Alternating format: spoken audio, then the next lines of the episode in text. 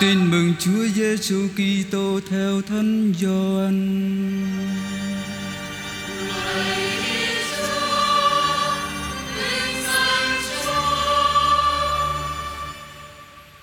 Khi ấy, hai cô Marta và Maria cho người đến nói với Đức Giêsu: "Thưa thầy, người thầy thương mến đang bị đau nặng."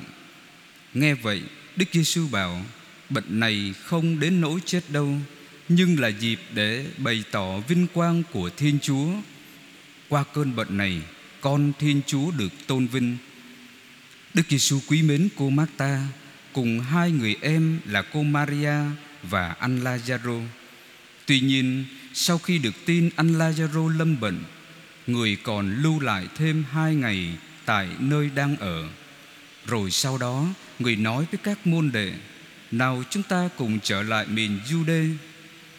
Khi đến nơi, Đức Giêsu thấy anh Lazaro đã chôn trong mộ được bốn ngày rồi.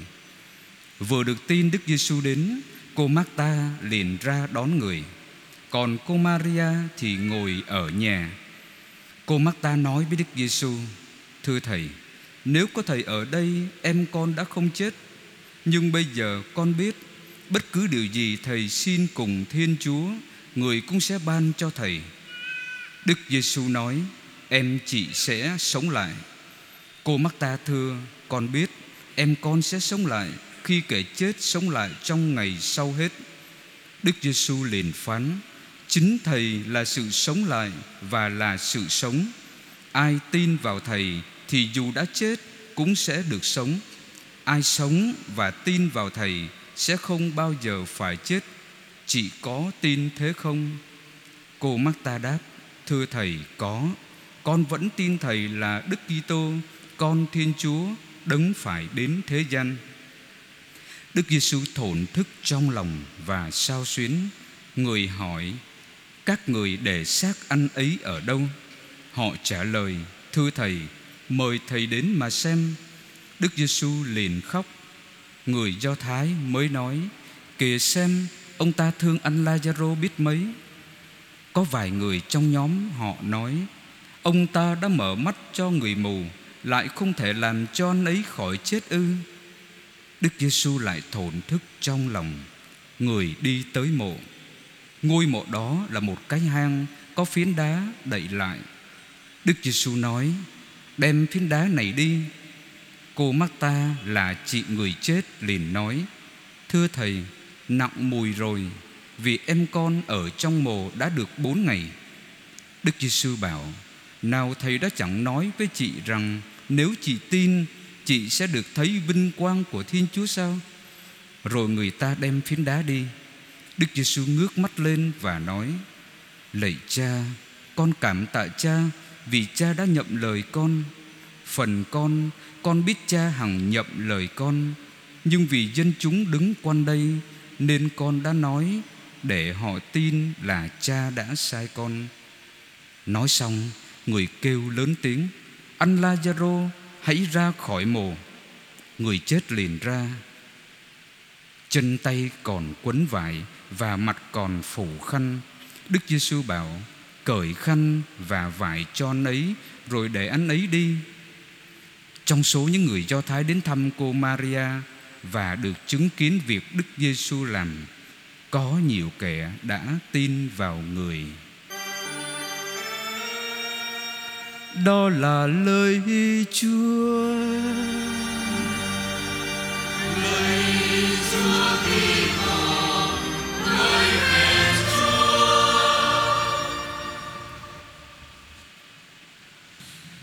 Thưa anh chị em, Tôi xin nói trước hôm nay bài chia sẻ nó dài hơn bình thường.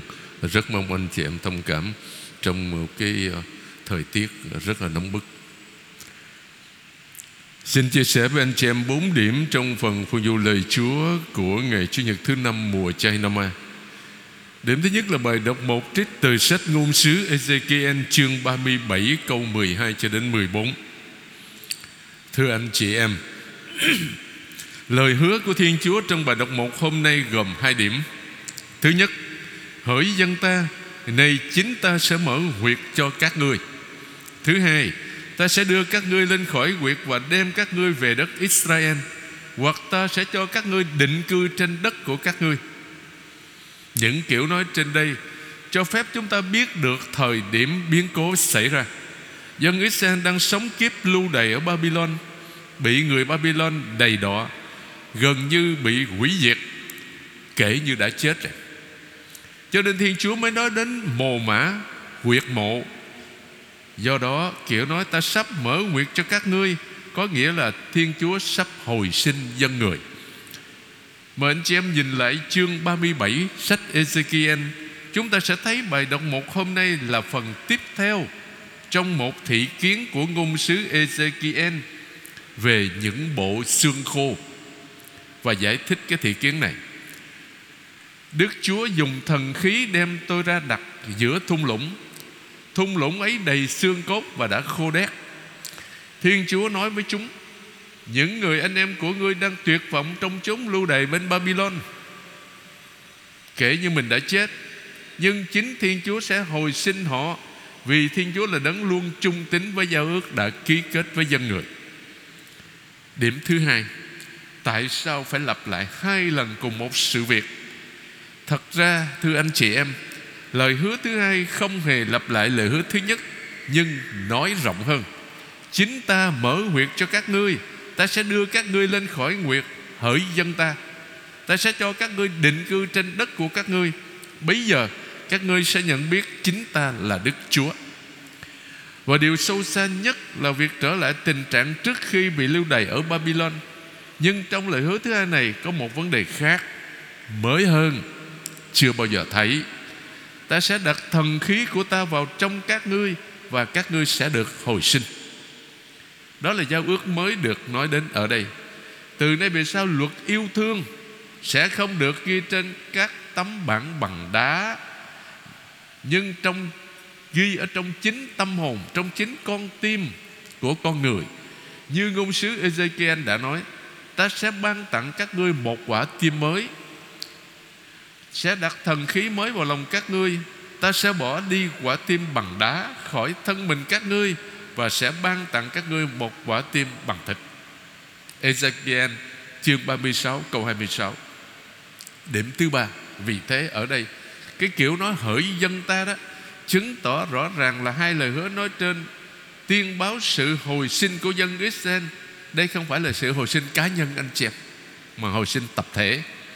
Quả thật dân Israel chỉ khám phá ra niềm tin vào sự phục sinh ở thế kỷ thứ hai trước công nguyên. Cho tới thời điểm đó, người ta quả quyết những người chết sẽ xuống âm phủ, gọi là Seol, là nơi ở của những người đã chết, chúng thinh lặng, tối tâm và bị lãng quên. Trước khi đấng cứu độ đến, mọi người chết, dù lành hay là dữ, đều phải vào âm phủ hết. Ở đó không được nhìn thấy thiên chúa. Họ chờ đợi người đến phán xét. Sau khi Chúa Giêsu hy sinh mạng sống mình, Với tư cách là đấng cứu độ, Người đã xuống âm phủ Mà chúng ta thường đọc trong kinh tinh kính là ngục tổ tông. Nha, Để giải thoát những người công chính Đang mong đợi người đến. Giáo lý hội thánh công giáo số 633 Trong nhiều thế kỷ liền, Người ta chỉ quan tâm đến việc hồi sinh của dân tộc, Chứ không phải là của cá nhân, Nghĩa là của từng người đó. Không có quan tâm đến vấn đề đó để có thể tin vào sự sống lại của cá nhân, chúng ta cần lưu ý hai điểm. Thứ nhất, việc quan tâm đến số phận của cá nhân không hề có lúc khởi đầu lịch sử thánh kinh. Vấn đề này tiến triển từ từ và chậm lắm. Tiếp đến, yếu tố thứ hai không thể thiếu được để có thể tin vào sự sống lại là phải tin vào một thiên chúa không bao giờ bỏ rơi chúng ta cho tử thần. Việc xác tín Thiên Chúa không bao giờ bỏ rơi chúng ta. Không thể có ngay được. Nó tiến triển dần dần theo những biến cố cụ thể trong lịch sử dân Israel. Kinh nghiệm lịch sử của giao ước đã nuôi dưỡng niềm tin của dân tộc Israel, Mà kinh nghiệm của Israel là kinh nghiệm mà một Thiên Chúa giải thoát con người, Đấng luôn muốn con người không phải làm nô lệ cho ai hết. Đấng luôn can thiệp để giải thoát con người, Để con người được tự do và Thiên Chúa luôn là đấng trung tín với lời đã hứa. Chính niềm tin này đã hướng dẫn mọi tình huống trong đời sống của dân Israel. 500 năm sau, Ngôn sứ Ezekiel Vào khoảng năm 165 trước công nguyên, Nghĩa là trước Thiên Chúa Giáng sinh đó Hai yếu tố này phối hợp với nhau. Niềm tin vào một Thiên Chúa không ngừng giải thoát con người, Sự khám phá ra giá trị của mỗi cá nhân Dẫn tới niềm tin vào sự sống lại cá nhân. Như vậy Thiên Chúa muốn giải thoát con người khỏi thứ nô lệ kinh khủng nhất, Đó là cái chết về phần linh hồn, Chứ không phải là phần thể xác từ anh chị em. Việc khám phá này xảy ra rất chậm, Mãi cho tới thời Chúa Giêsu Thì niềm tin này vẫn chưa được mọi người chấp nhận. Nhưng nhóm Sa đốc không hề tin vào sự sống lại. Cho nên họ mới bịa ra một cái câu chuyện, Một người đàn bà mà lấy bảy anh em Làm chồng của mình. Vậy cho họ hỏi Chúa Giêsu đó. Khi mà sống lại đó Người ta sống lại đó Cái người đàn bà đó là vợ của ai vậy? Bởi vì bảy người đều lấy cái người phụ nữ đó Bảy người đàn ông lấy người phụ nữ làm vợ. Bởi vì họ không tin có sự sống lại Cho nên họ bịa ra câu chuyện đó Để họ bắt bẻ Chúa Giêsu Điểm thứ hai chúng ta nghe Thánh Vịnh đáp ca lúc nãy. Thánh Vịnh 129 á, Mà chúng ta vừa nghe một ca viên hát là một trong 15 thánh vịnh được gọi là thánh vịnh của những kẻ lên đền.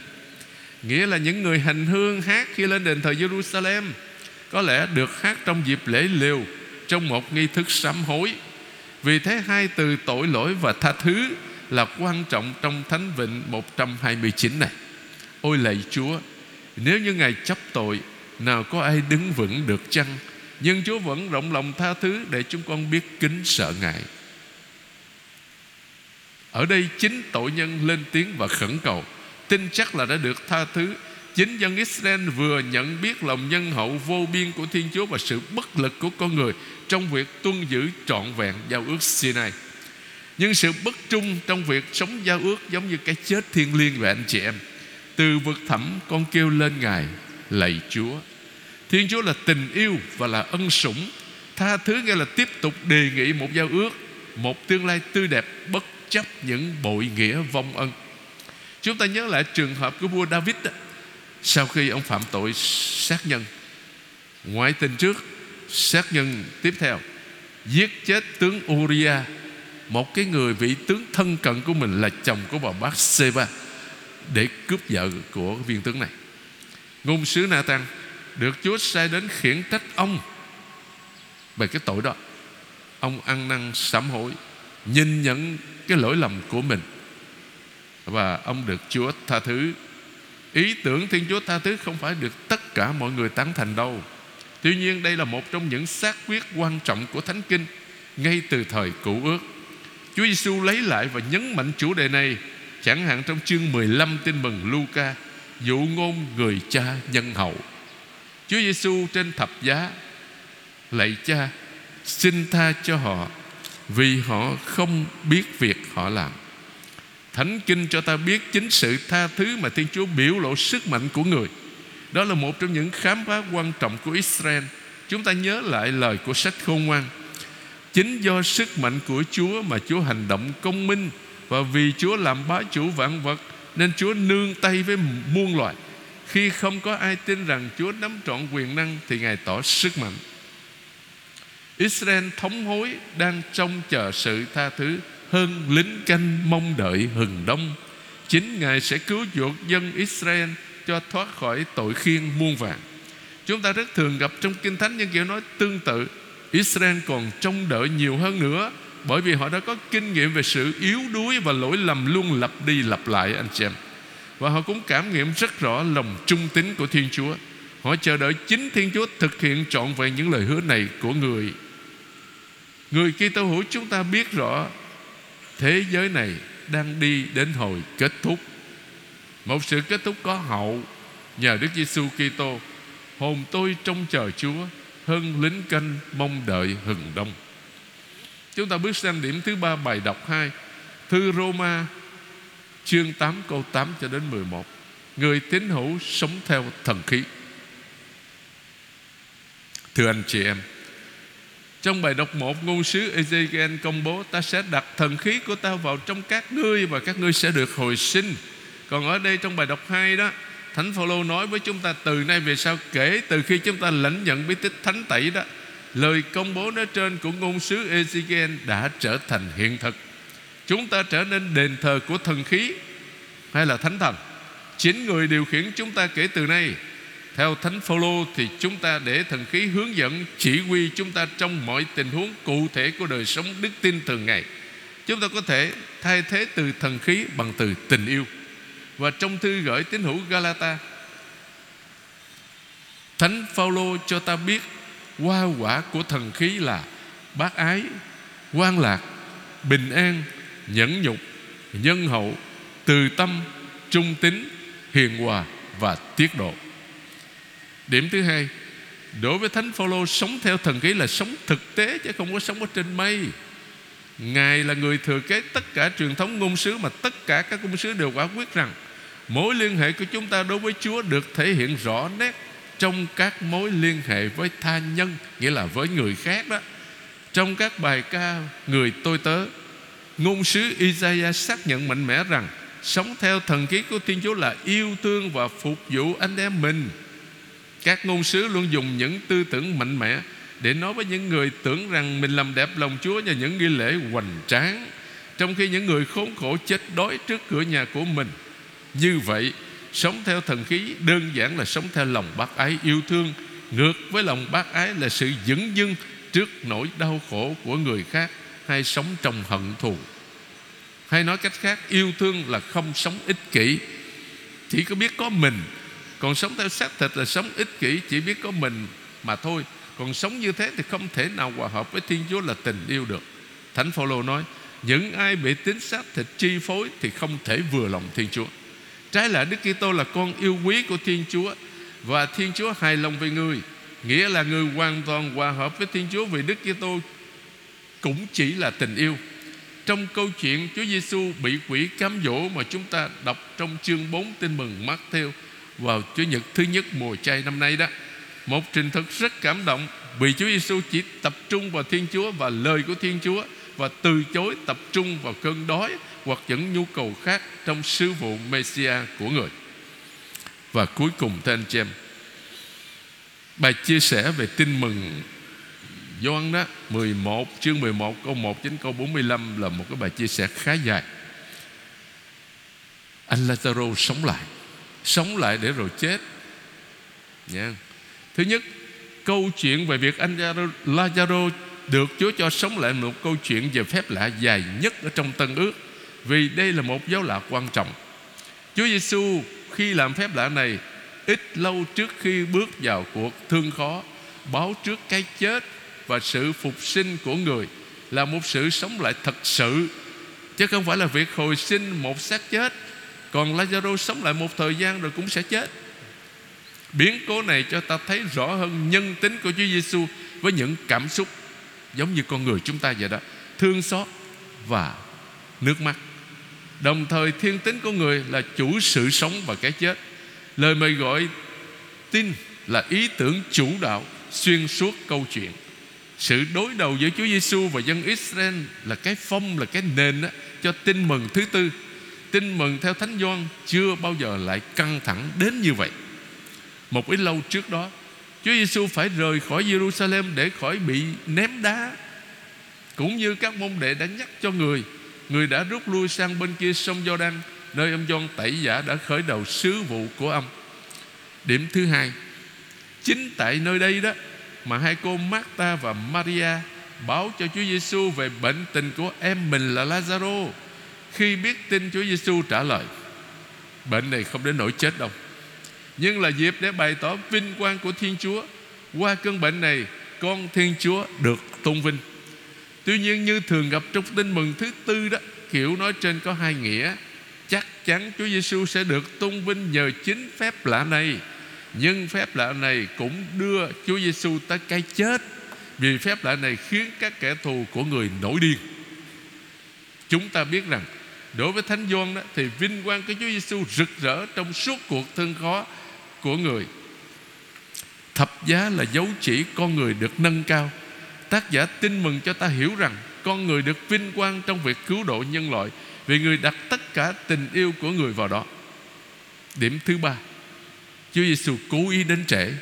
Tất nhiên hồi nãy tôi nói với cha thường đọc cái bài ngắn, Không, nó sẽ dài quá. Thành Nhưng mà tôi giải thích là theo cái bài dài. Thay vì đi ngay khi mà được báo tin Thay vì đi ngay đến Betania, Chúa Giêsu còn lưu lại thêm hai ngày Ở lại nơi đang ở. Rồi sau đó người nói với các môn đệ, Nào, chúng ta cùng trở lại miền Jude Các môn đệ nhắc người, Thưa thầy, Mới đây người Do Thái tìm cách ném đá thầy Mà thầy lại còn đến đó sao? Chúa Giêsu trả lời các môn đệ Bằng một cái thứ ngôn ngữ gọi là Tượng hình. Ban ngày chẳng có 12 giờ đó sao? Ai đi ban ngày thì không vấp ngã, Vì thấy ánh sáng mặt trời. Còn ai đi ban đêm thì vấp ngã, Vì không còn ánh sáng nơi mình, Không có ánh sáng nơi mình. Lời nói trên của Chúa Giêsu nhắc cho ta nhớ rằng, Người là ánh sáng thế gian. Ai theo tôi sẽ không phải đi trong bóng tối, Nhưng sẽ nhận được ánh sáng đem lại sự sống. Một lời nói, mời gọi các tông đồ, Hãy theo Thầy, Dù hiểm nguy. Rồi Chúa Giêsu tuyên bố, Lazaro đã chết. Giống như trong trường hợp con gái, Ông trưởng hội đường gia Chúa Giêsu nói về giấc ngủ Nhưng các môn đệ lại hiểu là giấc ngủ bình thường. Ông Tô-ma, gọi là đi đi mô Nói với các bạn đồng môn, Cả chúng ta nữa, chúng ta cũng đi Để cùng chết với Thầy.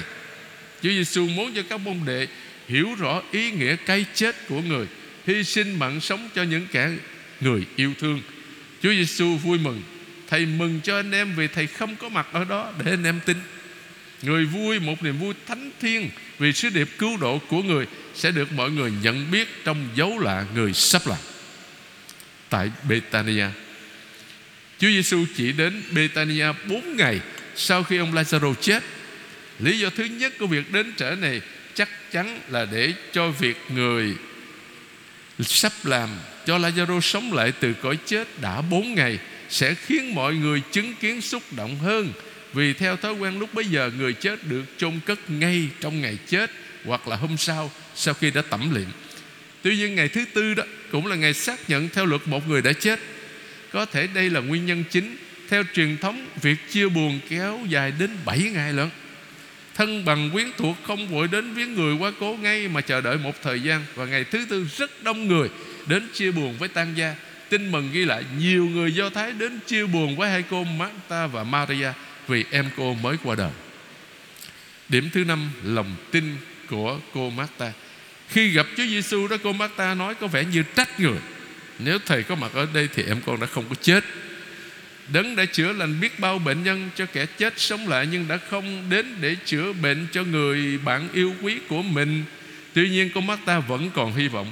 Nhưng bây giờ đó, con biết Bất cứ điều gì thầy xin cùng Thiên Chúa, Người cũng sẽ ban cho thầy nhưng Chúa Giêsu muốn cô Marta nhận biết người là ai Là đấng nào Chính Thầy là sự sống lại Và là sự sống Lời công bố này của Chúa Giêsu thêm vào một trong những loạt mà những lời đó, một loạt những lời tôi là. Qua đó Chúa Giêsu xác nhận căn tính thần linh của người. Thầy là đường, là sự thật và là sự sống. Tôi là ánh sáng thế gian, tôi là cửa chuồng chiên, thầy là cây nho thật, tôi là một tử nhân lành. Niềm tin vào sự sống lại đã có nơi dân Israel từ nhiều thế kỷ qua. Theo di sản thiên liêng của do Thái giáo, trừ nhóm Sa đốc phủ nhận niềm tin này, Chúa Giêsu đã đi xa hơn thưa anh chị em. Ai tin vào Thầy thì dù đã chết cũng sẽ được sống. Ai sống và tin vào Thầy sẽ không bao giờ phải chết. Chúa Giêsu quả quyết người là nguồn sự sống, người muốn bổ túc cho lời tuyên xưng của cô Marta. Đối với những ai tin có một sự sống siêu nhiên giúp kết hợp những người đó với Đức Kitô.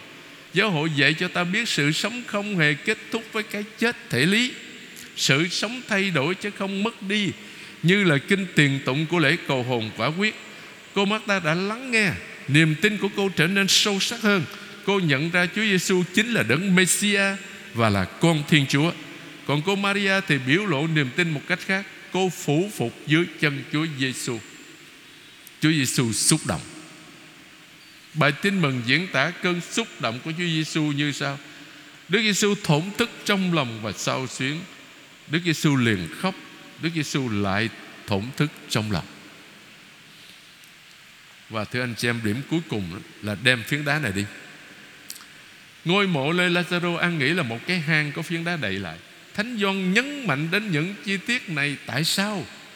Vì ông sẽ báo một lần mai táng khác một tảng đá sẽ cũng được lăn ra Chúa Giêsu lớn tiếng cầu nguyện Chúa Giêsu lớn tiếng cầu nguyện nhằm khơi dậy lòng tin của tất cả những người hiền.